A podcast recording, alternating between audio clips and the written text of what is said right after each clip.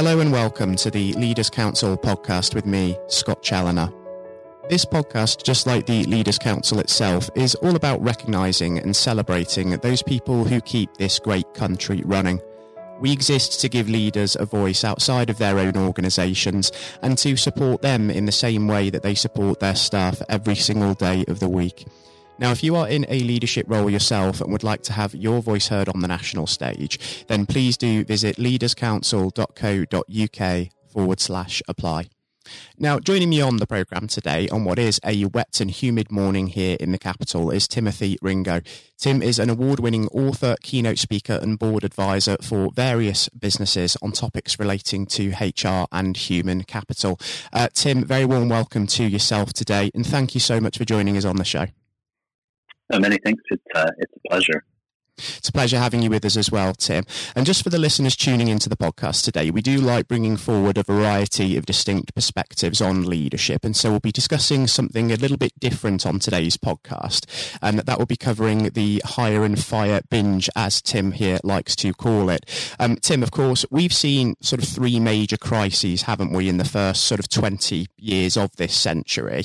Um, you refer to in the article that you wrote for CEO Today magazine as those three crises being being the 9 11 attacks in the United States, the Great Recession of 2008, and now, of course, the COVID 19 pandemic that we're still living through now. Now, in 2001 and 2008, both events were preceded by large scale hiring activity due to favourable economic conditions. And then almost immediately, you saw businesses and organisations starting to cut jobs, engaging in what was essentially called the hire and fire binge. Now, business leaders are now again being sucked into this mentality, aren't they, through COVID, that when the going gets tough, they have to let people go. And that's something that you call furlough fatalism. What is it in your view that actually sucks business leaders into that sort of firing mentality? Um, well, you know, over a sort of 30 year career, you know, I've been able to see, you know, all three of these, um, these crises. And I think we've been a little bit unlucky to have such a large global crises, you know, all in the space of uh, uh, of 20 years. But over and over again, what what I saw, and as I wrote in the article, was that there's an immediate sort of move to well, people are costs. Um, we need to cut them, you know, to sort of survive the, the crisis. And then almost immediately afterwards, you know, once the crisis starts to ebb, then these same leaders are uh, discover that they ended up, you know, getting rid of, of people that they needed, skills that they needed. Mm. Um, and you know, because of that, you end up with a situation where it takes longer for businesses to recover. It's kind of you know cutting your nose off to spite your face. And and you know, 2001 it happened, and, and many of the leaders that I, I, I met then were like, "We'll never do that again." And then you get to 2008, and they, and they do it again. I think it's just um, it, it's just become habit um, of seeing people as cost, not people as you know, um, mm. uh, you know, producing revenue, producing uh, customer engagement, you know, the things that they, they do really well. Um, and, and it's just kind of a reflex, really. And it's something that I've seen destroy, you know, uh, shareholder value, I've seen it destroy um, internal morale in, in organizations. And uh, it's not been good. But this, this situation has been a bit different. I was really concerned at the beginning uh, of the pandemic, say, you know, about I don't know, 14 months ago, mm. that we were going to see the same thing again. Uh, you know, organizations were just going to step in and start cutting. What we saw was something different, which is government stepped in almost immediately uh, and said, "Hang on, you know, don't don't furlough people. Um, you know, we'll pay a certain amount of it." And this happened in North America, it happened across Europe, and and you actually saw, I think, potentially a breaking of this cycle. Um, where organization seems to say, okay, well, let's give this a shot. Let's see. This sounds like a good good plan. And you didn't see the kind of wholesale and rapid, um, you know, uh, um, furloughing of, of, people. So um, it, it, it's created a different dynamic, and we've kind of now set up the situation. We've been in this for you know 16 months now, um, and organizations and government are kind of working together to kind of avoid that higher fire bin. So I'm kind of hoping that this has shown that there's an example of keeping people in place is is actually good for business. Um, and you know, anecdotally, what I'm seeing so far is a lot of leaders saying, you know, this was good. We didn't lose good people. We were able to keep them in place. Mm. So I'm hoping that this is, you know, third time's the charm. Hopefully so. And I think what has been amplified by the pandemic as well uh, is mental health and well-being and the importance of that, isn't it? And I think that maybe has also gone some way towards people being kept on during the pandemic. Is that something that maybe you've seen as well?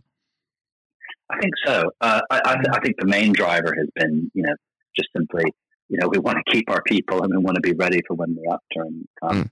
But I think certainly th- this time is different because 20 years ago, you know, um, worker well-being was called health and safety, and it was a, it was just simply fulfilling a, a regulatory um, situation. Even in 2008, it was very similar. But before the pandemic, you've seen, you know, particularly in the UK, you've seen a doubling in the investment in the employee well-being space before the pandemic, and I think that the pandemic has accelerated that. So certainly, I think organizations are now recognizing that when you look after people, you get a return.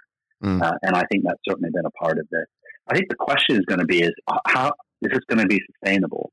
Uh, are we going to see, say, there's another crisis, you know, God forbid, in, in 10 years? Um, you know, will the government step in? Will the government not step in? If the government doesn't step in, will, will organizations go back to the furlough fatalism and say, well, I can't control it, so I have to let people go? Um, that'll be really interesting to see if this new kind of, you know, uh, paradigm might be a sustainable thing going forward. Yeah, and I think with regards to those organisations that are having to let people go during this period, it's those that have not been proactive over the last few years in sort of working on employee welfare and working on that sort of thing, and they're resigning themselves to having to let people go. Whereas organisations like, say, for example, Nokia, who you do mention in CEO today, they were a little bit ahead of the curve um, before the pandemic because in 2008, I suppose they were guilty of that trigger happy approach of letting people go, but then they brought in the bridge program just three years after that, reduced costs per employee by over 90%, but also saw employee satisfaction go up to 85%. And it's organizations that put programs like that into place that are finding themselves being more successful. The ones that back their people are really seeing the returns now, aren't they? Yeah, exactly. And and that, that, that key is the kind of it's the planning. So don't wait for the for the crisis you know, organizations like IBM have been particularly good for, for you know, 15 years now at mm. just constantly looking at the workforce and saying, you know, who should we have where, how many, what types of skills should we have? And it's a constant process. Whereas most organizations kind of say, okay, we're in good economic time, just hire and get whatever we can. Oh, we're in bad economic times. No, no switch it off and let's reverse. The, the organizations that do the best through um, you know through crises are those that are constantly working to to make sure they've got the right people in the right place at the right time with the right skills, um, and they avoid the, the higher fire binge. And again, I think IBM is a great example uh, of that. Mm. And Nokia learned the hard way, right? So they, they they were faced with a crisis. They did exactly what you know I'm saying you shouldn't do. They got rid of you know 2,300 people overnight, and it sparked a crisis uh, in the organization. And, and they said, right, we're never going to do that again. And as you said, they put a program called the Bridge in. We said, look, you know, let's find a way um, to keep people in place. And if we can't, let's find a way to, to get them to, to their next uh, opportunity. And, and, and that was hugely successful. And that is the way forward. And, and I do think that, you know, hopefully coming out of this pandemic, organizations are going to see that, you know, this actually worked. We kept people in place. And governments won't have to invest. They'll just, you know, organizations will do it for their own benefit and invest in keeping people in place during, during a crisis. So, but I think there's still a role for government. You know, mm. I think there is a certain amount of you know the government you know stepping in and and successfully because it's a great investment for the government as well, right? So it costs the money up front, but by keeping you know disruption to the to the lowest amount that you can, well then you you get an upturn quicker and you start getting tax revenues quicker. So it's a good investment for the government as well to step in. I think. Absolutely, to step in and have that safety net for industry is so, so important. And I'm also glad, Tim, that you've mentioned IBM there on a couple of occasions because I do want to talk about that in a little bit more detail. Um, going way back to 2003, they actually brought in the Workforce Management Initiative. So they were very much ahead of the curve with this. And what that initiative did was it implemented globally integrated processes and technology to get the right people in the right place within the company at the right time. And that initiative not just put IBM in a good position to weather the effects of 2008 and 2009, but it was so successful that other huge corporate conglomerates like Google, like Microsoft, like Accenture, they've all started to now replicate that approach. So, what was it about that initiative, do you think, that made it so successful and made other businesses want to kind of catch on? Yeah, well, I'm a bit bit biased, but I also have the experience because I joined mm. um, IBM in 2006, and I got to see this, uh, you know, right up right up front and see it actually working. Um, and it was kind of the first time I'd, I'd, sort of, you know, heard this kind of, you know, right people, right place, right time, right spirit, right motivation. And it just immediately sort of resonated with me. Like, you know, this is the way to, to, to run a company and to be constantly planning uh, for that. But, you know, it, it, it's, it's something that, um, that, you know, IBM took a bit differently and said, look, it's a mindset first. So the CEO, Sam Palmisano, said, this is how we're going to work. Um, then it was a set of processes, which then HR organization put that in place. And then technology put in place to underpin it all. So mindset, change the processes to this kind of approach, and then put in, lastly, the technology should always be last, put in technology to, to, to actually then uh, underpin it. Uh, and it's a really successful way uh, to do things. And I'm, you know, I've, I've, I've been away from IBM for 10 years now, but I am sure they have continued to update that, that approach with new, new mindsets, new processes, new technologies as technology improves.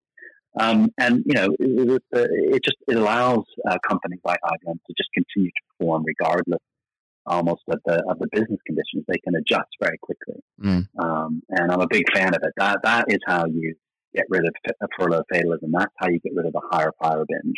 Because uh, binging is never good mm. in, in, in, any case. And um, so, you know, evening things out, moderation and everything tends to, uh, tends to win the day. And just for maybe some of those younger business leaders out there that may be running companies that haven't been around for too long, or may be even considering starting their own businesses in future, like when you're starting from scratch, what's the best way of avoiding being sucked into that hire and fire binge, do you think? What sort of advice would you give to those aspiring people?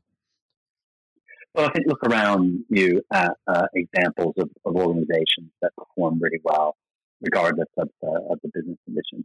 I think second, ignore your uh, your business school degree and what they told you. Um, I think, uh, and I can say this because I've got a degree from business school. I think business schools have typically taught, you know, that people are cost, um, and I think that's where a lot of it starts. Um, so I would say ignore that advice. Um, uh, and then I think, uh, thirdly, I think you know just always have that planning mindset. You know, you're sitting down at least once a year and saying, you know, what's the right size for us? What's the right skills? And you're doing, taking that even one step further and, and you actually start forecasting. So, you know, look out six months, look out, you know, you get really good at it, look out 18 months and, and constantly, you know, have that kind of you know, in the, uh, in the, in the front, uh, in front of you and know what you're shooting for. Don't treat this as a transactional thing. You have to constantly be planning. And I, you know, it doesn't really matter whether you're 50 people 500 or, or 50,000, I think this is required. Obviously, if you're a smaller company, it's a lot easier. But too often I find smaller companies say, well, we don't need to do it because we're small. It's like, well, you're not going to be small forever. so, mm-hmm. you know, it's better to get into this kind of um, approach early. And guess what? People appreciate it that you're not constantly lurching from one approach or one crisis to another. They like to see a plan um, and that it's executed on. I think that's very right. I think planning ahead is so, so important and being able to sort of take people on that vision with you. And just sort of switching focus ever so slightly now, Tim, um, you are, of course, a published author as well. And your book, Solving the Productivity Puzzle, actually won 2021 Business Book of the Year in the HR and management category. And so I do want to touch on productivity just for a moment in the context sure. of this last year, because um, remote working seems to have increased productivity for some people. When it comes to that remote working side of things, do you think that there's going to be room for that in the status quo going forward, even when COVID 19 is no longer an immediate and present danger? Because there have been a lot of good things to have come from this, aren't there?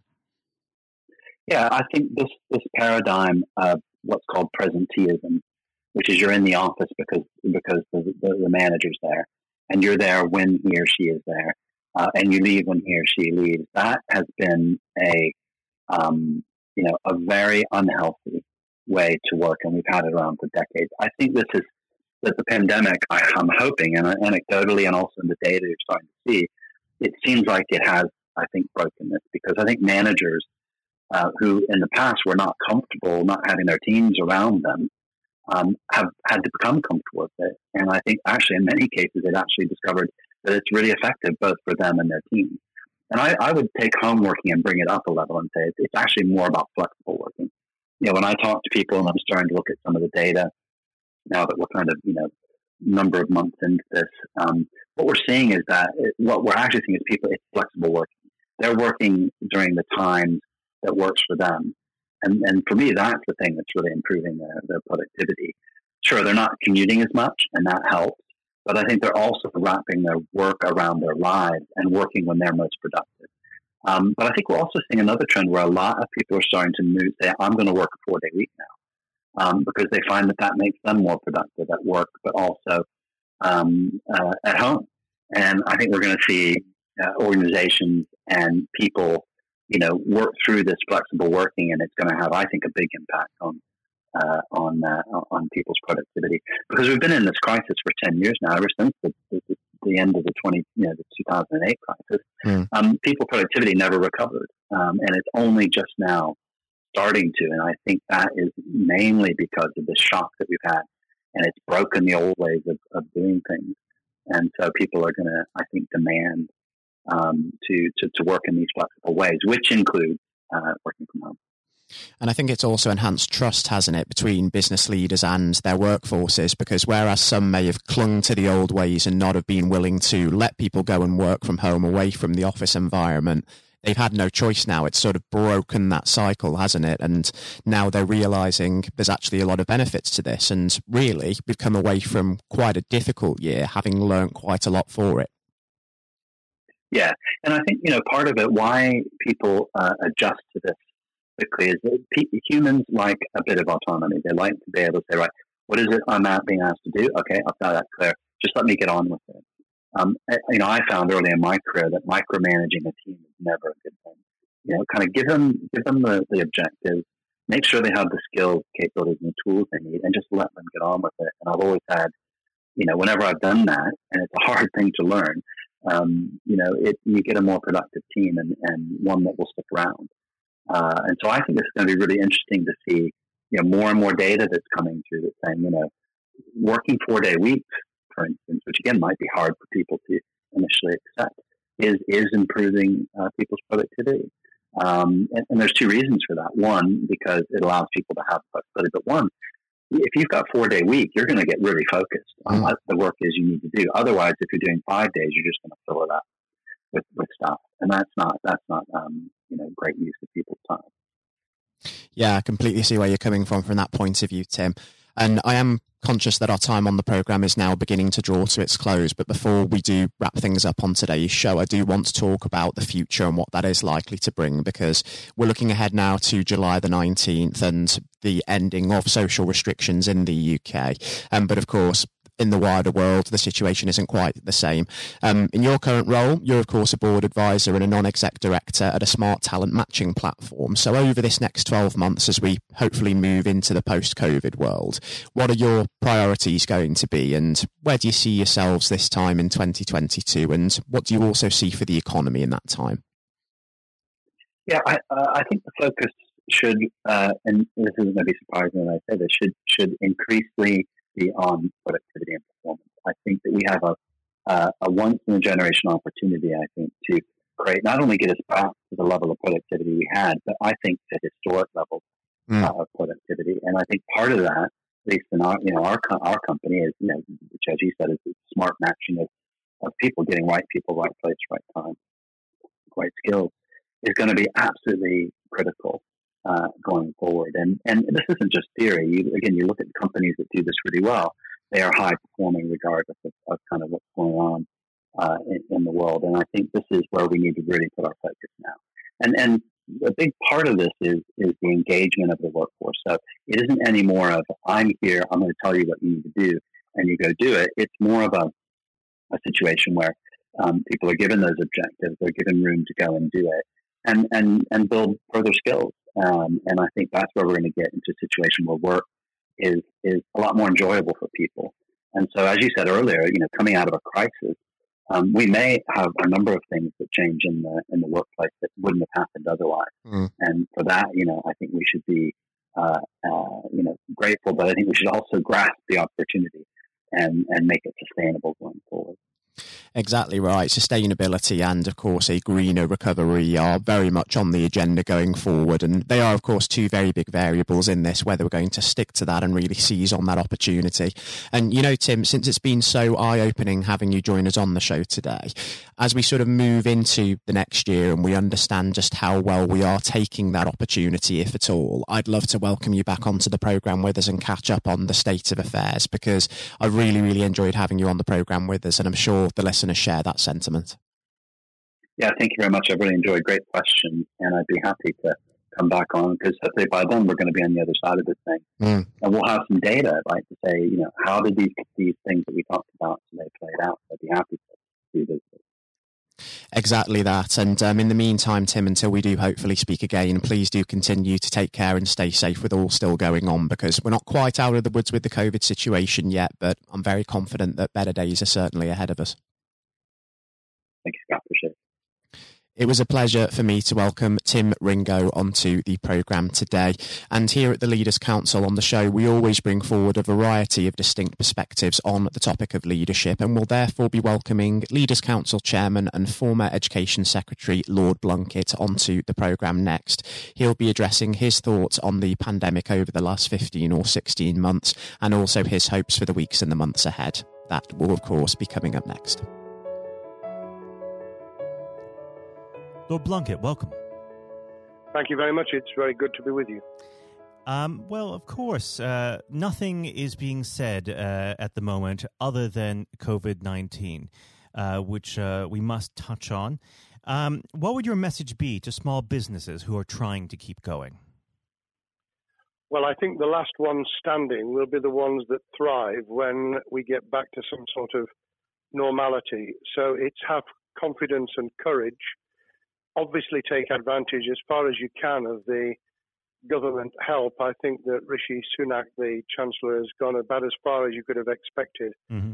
in the circumstances. There are obviously small businesses that fall between the cracks, those who uh, don't have um, defined premises, can't benefit from the business rate waiver, uh, have not really been able to demonstrate that they can uh, adhere to the PAYE for furloughing staff, and of course whether they can receive the the grant, ten thousand or twenty five thousand. All, all of those who can uh, are obviously able at least to benefit from that for the time being, and look to the future. But I think the second thing to say, and they don't need me to tell them this as a politician who who did once do a business studies qualification, which is that it will be a different world, and being able mm. to hmm. think about how that world will look in a year's time and be creative about it and learn from not just what's happening to you at this moment in time, but to others around you and the sector that you're working in, that will be really important. Do you feel that the long term uh, effects of uh, the COVID 19 outbreak uh, will, in some ways, be positive uh, for British industry? Well, only in the sense that people are having to be creative, they're having to adjust and innovate, Therefore, they're thinking about more productive, if you like, greater productivity ways of delivering the same service or delivering the same products. And in that sense, I think we'll have temporarily at least very much higher unemployment than we've become used to, but we'll probably have a burst of productivity, mm-hmm. which will help with the recovery. Whether it will help with the inequity of the way in which our economy is imbalanced, both between services and product productivity and, and the production of goods and services, I'm not sure. What we will need to try and do is to ensure that the geographic imbalance that exists is, as far as humanly possible, is dealt with by both uh, the entrepreneurship and innovation from the bottom up and targeted government help, which will still be needed. And we are now in the throes of the kind of borrowing that we saw back in 2008 to save the banking and economic system. We're, we're having to do that to save the whole of our productive business and mm-hmm. commerce, and I think that will have to be sustained for some time. Do you feel that people will take a second look at global supply chains in the wake of this outbreak? I think there's going to be much more creative ways of using local supply and linking up inside sectors much more effectively. And I hope that the Leaders' Council will be able to play a part in that in the sense that people who have mm. something in common, a synergy in terms of what they're delivering, whether it's a service or whether it's manufacturing or whatever, uh, will be able to see that there's a, a, a good outcome from n- knowing the sector better, linking with people, not just geographically, locally, but those in this country who may not have been on the radar in terms of what they produced for the supply chain. And of course, um, ensuring, because there's quite a lot of fraud going on as we speak with um, people getting into cyber attacks, that they'll also take account of going into the the cybersecurity side effectively as well. The more we are online, the more people who are working from home, the more vulnerable those businesses and their supply chain become. And that's something to think about as well. How important is strong leadership at the moment? Well, I actually think that it's brought to the fore leadership in a whole range of areas from obviously government itself, and there's been ups and downs, but all the way through the public and private sector, people have, to use the jargon, stepped up. And they've shown uh, local, regional, national level the kind of leadership that Britain historically was very good at. Regrettably, we've not seen, seen the same on the international scene for mm. all kinds of reasons, uh, but maybe we will in future. So I think out of this will come experience of people who have seen an opportunity to do good as well as seen an opportunity to provide a good uh, service or goods, uh, including, for instance, shortages uh, for the health and social care uh, system, um, the food chain, and the like. Uh, but also, I think, in terms of seeing the, the synergy between the private and the voluntary sector and using people's uh, commitment to each other in a very positive way. I, am not sentimental about this. Things will revert. Mm-hmm. But actually, I think there's a, a kind of moment of moral judgment of people feeling that they've got a role to play outside the immediate survival that they're engaged in. And if we can hang on to a little bit of that social responsibility, that will be a very positive outcome. Absolutely. Now, what's your broad view of how the government is responding to this? Are you broadly supportive of their measures? Well, it may surprise people to hear that, that I have been very supportive. Of course, there's been legitimate criticisms about the speed of response on protective equipment and on issues relating to testing. But my own view is very similar to the challenge that was made to the Prime Minister of Italy when people said, Why didn't you close Italy down faster? And he said, A fortnight before we did it, I would have been considered to be a madman and nobody would have agreed to do it mm. if I'd tried to move too quickly. And I, I, think that's something that we need to reflect on here in the UK. We, we may have seen the signals elsewhere uh, across the world and taken them more seriously at the time. Hindsight is a wonderful thing, but as someone who's uh, had his life in uh, the opposite uh, political party to the, the present government, I think that with some hiccups and mistakes, they've not done a bad job in what has been incredibly difficult circumstances. And you're absolutely right. In a in a liberal uh, democracy that we live in, it's it's very difficult for people to swallow orders given to them from government. Um, well, the the UK and um, and the US, and to some extent to the Scandinavian countries, have a very different interest, uh, history and, and therefore interest in maintaining the freedom to decide and the persuasion and mm. consent that's required. Uh, those countries that have experienced one way or another totalitarianism over the last century have a slightly different way of coming at this. Mm. I don't want to exaggerate it, but I think that that's why getting the balance right of getting people to go along with what you want them to do in their interests as well as the nation as a whole is a sensible, proportional balance. And I think we now need to adjust to the coming out of the crisis gradually, uh, readjusting to recovery uh, in the same way. Now, something you've mentioned recently on this balance is uh, the police overreach in the enforcement of the COVID 19 uh, structures that have been put in place. What have they done right, and where have they gone too far? Well, I think that they were interpreting what was not necessarily as clear advice as it might have been for all kinds of reasons, because people were feeling their way. I think what's come out of it has been uh, a demonstration by local police services in some parts of the country that they could get people to do what was needed without the heavy hand of drones overhead mm. or people being told that they you know shouldn't be walking in the street because this was all about self isolation, not incarceration. It was about getting people not to pass the infection on to each other and therefore to provide distance rather than to make our lives a misery. Those police services that adopted that policing by consent and chivying people along did really well. Those who went over the top, I think, soon got a very substantial pushback. And one of the strengths of our democracy is that you could have that debate. People could say, I'm terribly sorry, we, we think the police force in our area has gone over the top. And that in itself is a constraint and uh, a readjustment. That, that's another strength of um, living in a country where you can have opinions and express them without actually being thought to be a fool. Now, of course, uh, the government has faced criticism uh, that they were slow to react, uh, and Boris Johnson wasn't present at the early COVID 19 COBRA meetings. Now, uh, number 10 has claimed that this is normal practice. Uh, the health secretary often chairs COBRA meetings uh, related to health. does this tally with your experience as a secretary of state, or would you have expected the PM to be more hands on during the initial stages? I think different prime ministers do have a very different style.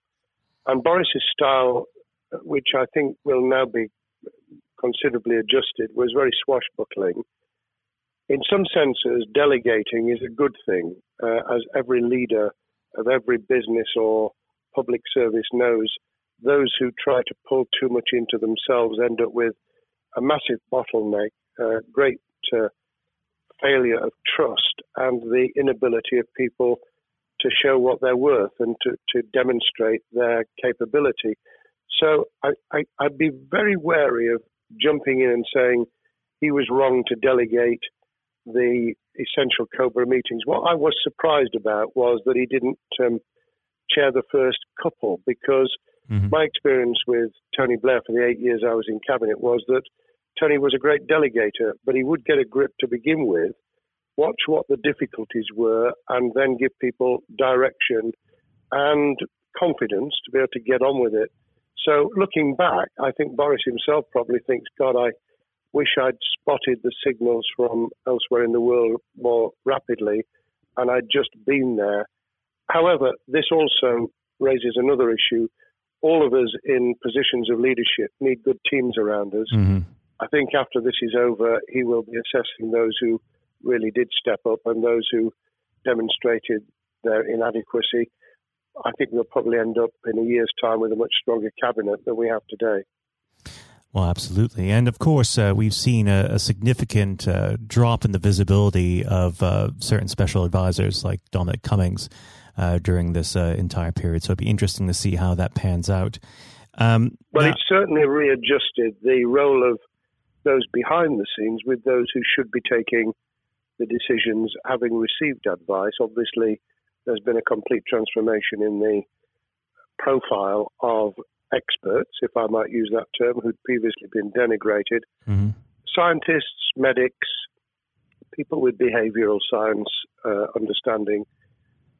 My only criticism was were we getting wide enough advice? Were we narrowing it too much to a couple of key centres in London? But that's because I've always been adverse to everything being London centric. I think there's great expertise, wisdom, experience out in the sticks, and uh, we should use it. Uh, rightly so. Um, now, was part, pandemic planning part of your time as a minister, particularly perhaps uh, when you were Home Secretary? Well, it was, but it was on the back of risk arising out of counter-terrorism measures. Right. Uh, I was the Home Secretary for three months when the attack took place in September 2001 on the World Trade Center and beyond, uh, we did an enormous amount of uh, scenario planning, both desktop and, and real. On the back of that, it was very heavily orientated to future developing terrorism risk. I certainly got involved with talking about pandemics. I remember being at a seminar in Edinburgh where the university there had done a lot of work itself on the issue of pandemics. And of course, we, we saw SARS and other things emerging.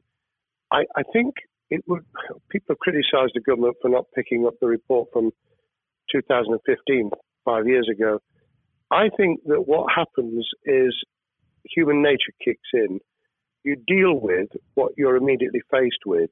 Mm. You you can you can sponsor reports. This is true of business planning, of course, as well, and scenario planning for what business continuity will look like, recovery plans for business, what will happen if um, there's a cyber attack, what happens if there's an energy sh- uh, shutdown. Um, these kind of things you, you can look at, but you're immediately turning your eyes to what's in front of you. And had we picked up a bit more on the danger from Ebola and SARS and what have you in the past, then we might have said, what if something hits us in the developed nations that we don't have a vaccine for, mm-hmm. that we can't immediately whisk up uh, protective materials or equipment or, for that matter, medicines that help with recovery, all of which we now see are a danger. I think this will make an enormous difference to the planning for the for the years ahead. I hope it will be widened so that we don't just look at what's happened, because very rarely do you see something exactly repeat itself some of the circumstances will be, but others won't. So that's why I've put emphasis in what I talk about on looking at the other virus, the cyber attack uh, scenario, mm-hmm. which could be just as dangerous in a a world of just-in-time provision. One of the miracles of uh, the modern developed world, except for the very poor, has been the distribution of food. A lot of it on computerized, uh, technologically advanced systems, if that were to come down, we'd be in real trouble. So I think we need to think those sort of scenarios as well. So have a full plan across uh, both sectors: uh, biological warfare, pandemics, and uh, cyber warfare. Yes, and to do so on different levels. I think again, thinking of thinking global but acting local, we mm. need a lot more to think about what would happen if something took shape that actually broke down those national and global chains and how we would cope. And without, uh, obviously, we've got enough fear and anxiety to last a lifetime. Without creating even more anxiety, we can think about those things for the future in a more rational way, I think. Now, aside from the physical uh, threat of the virus, one of the things that people are vastly worried about is the effect on uh, the economy, not just national economy, but also the world economy. Um, now, it, it, has been said by certain parties, um, and uh, I'd like to garner your uh, thoughts on this. Is there a danger of the effects of the lockdown being even worse than those of the virus? Were it be prolonged, I fear that that balance would tip the other way. It is about proportionality. It is about balance. It's the wisdom of Solomon, really, to, to get the moment right when you start to move and then to move quickly. There's no doubt whatsoever that we are stocking up, not just on the economic and employment front, which will be devastating enough, but on the health and social well-being front, enormous challenges, and they will need careful handling because there's a lot of people whose lives, for a variety of reasons, are at risk in the future on a scale that we've been dealing with over the, the uh, immediate handling of the pandemic, concentrating really hard on those affected by COVID 19, those sadly who have died or been seriously incapacitated that will roll over into the economic, the social, the mental health, and cultural well being of the nation. And that will need all of us to pull together as well. Absolutely. Now, do you believe the government's doing enough for business? I think that the speed of reaction once the scale of the pandemic was clear was very good. I've praised Rishi Sunak for his action. Uh, remember, a chancellor who only just come into office was planning to deliver the budget in the middle of March and has had three, at least three equivalent budgets since.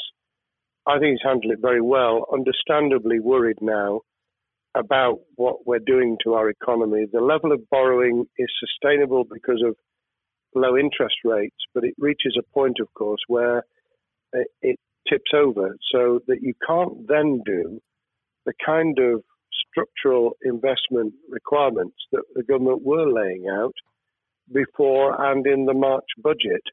And mm-hmm. those will have their consequences as well as a planned payback over many years. I think we've learned something over the last few months. We, we needed to take immediate action.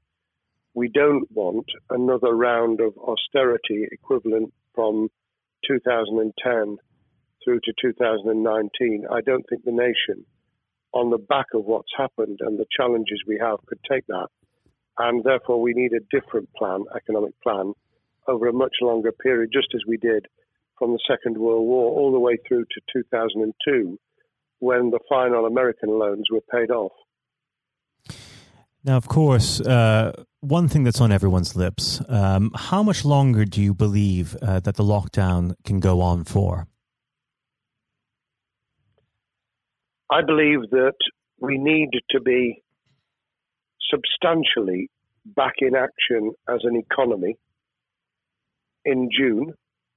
This obviously is led in terms of places where people would meet in large numbers, having to uh, adjust to the fact that it will be longer for them. And sadly, that will involve business closures. It's why the Chancellor extended the furlough scheme to the end of June. Mm-hmm. But unless we, we get things moving in June, I think we'll run into the summer where all kinds of services and industries will have a chain reaction effect. And what happens with one will then have a major impact on another. And then you get the skittle effect where things get knocked down that you hadn't perceived were going to be affected. So I very much, if I were in government, and I always think of things in that context, what would I do if I were in government? I would be on the side from the second week in May on the side of the Hawks in terms of saying we've got to start moving and we've got to do so with the collaboration and cooperation of the public who have got the message, who did behave, who responded magnificently. Let's try and get back, perhaps, you know, doing things differently for a time, but substantially getting back to business as usual. Unless we do that, then those areas that can't and wouldn't expect to be back in action immediately get pushed further into the middle of the year and the autumn, and then they become unsustainable. Now, of course, um, one of the other major developments we've had recently are the changes in the uh, the Labour Party. So, if we could just uh, speak on the Labour Party for uh, a while. Um, this might sound like uh, an obvious question, but uh, how does uh, Sir Keir differ from Mr. Corbyn? Well, I'm biased because I believe the Labour Party um, has come out of four and a half years of a black hole of a nightmare, mm. uh, where it neither represented a, a, a uh, credible opposition nor uh, an electable government, and the combination was to let those who supported the Labour Party and needed some of its policies uh, let them down very badly. Sir Keir Starmer both is a highly intelligent uh, professional lawyer who, as Director of Public Prosecutions, led the service well, uh, had to take difficult decisions at a time of austerity, understands the world beyond Labour members, but has been able to do business with those who originally supported Jeremy Corbyn. Mm-hmm. And was able to command support from them. His creation of a balanced shadow ministerial team has been very encouraging. Um, I, I, supported Lisa Nandy, who he's made shadow foreign secretary, because I thought she understood the north of England and uh, the uh, the disaffected uh, Labour former Labour voters. But I believe that Keir has taken on board those who have something really sensible to offer. And I believe he will be both a, a great leader of the opposition. More importantly, he will then present himself as a credible alternative prime minister. And all governments need an alternative government at their shoulder. Mm. Uh, it was true of us from 97, and it took the Conservatives some time to recover and to get to that position, but they did, and the Labour Party will, and that's crucial for our democracy. All of us need to understand and appreciate that a living, breathing, functioning democracy requires uh, a credible, confident, and uh, in many ways uh, supportable opposition, as well as a government that we clearly want to do well, because none of us want, as we didn't with the COVID crisis, none of us want the government to fail. We want to see our economy recover. We want our social well-being to t- be taken into account. We want to overcome deep-seated inequality and poverty, and we want to do it with enterprise and entrepreneurship and business playing their role. And that is about leadership nationally, locally, in the private and the public sector. People with ideas, with confidence, with the ability to pull teams around them. Above all, to have some idea of what it is they want to achieve and a very good idea as to how to achieve it. What's the one king, uh, key thing that Sir Keir needs to do to restore Labour as an election winning party? I think Sir Keir Starmer's major challenge is to convince sceptical voters that Labour has not only reverted to a party that they can support because they can see it acting, developing, presenting as a credible alternative government, mm-hmm. but also that the lessons have been learned from the fiasco from 2015 onwards. In other words, there have to be very clear signals of substantial change, not just the right words, not just reassurance that we're not uh, going back to some of the crazier uh, policies, but actually that we've understood why the electorate rejected those policies so substantially in December 2019. If people get that message, they'll understand that the Labour Party has changed, as it did in the 1980s and early 90s, to become the electable government with the greatest majority in historic majority even greater than 1945, which I was privileged to be able to take advantage of in 1997 when I joined the cabinet. Now, I know what your answer is going to be to this question, but uh, indulge me. Um, do you think Sir Keir has what it takes to be PM?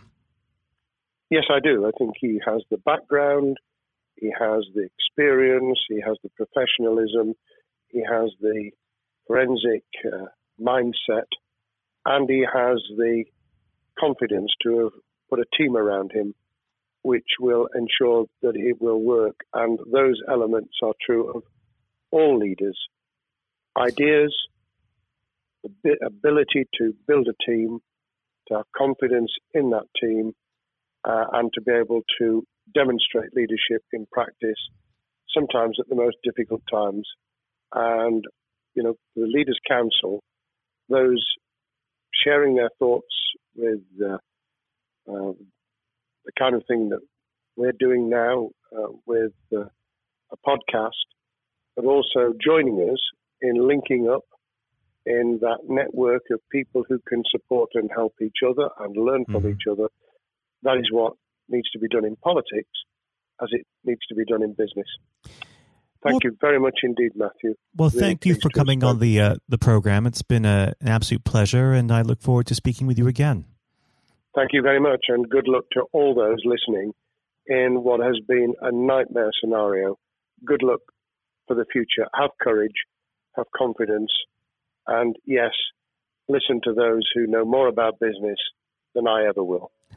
Thank you, Lord Blunkett. Thank you.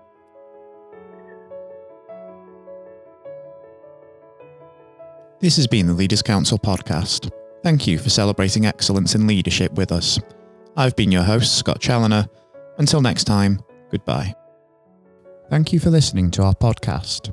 The views expressed within the podcast do not reflect the views of the Leaders Council of Great Britain and Northern Ireland, its parent company or subsidiaries, members of staff, or other guests of any other person therein associated.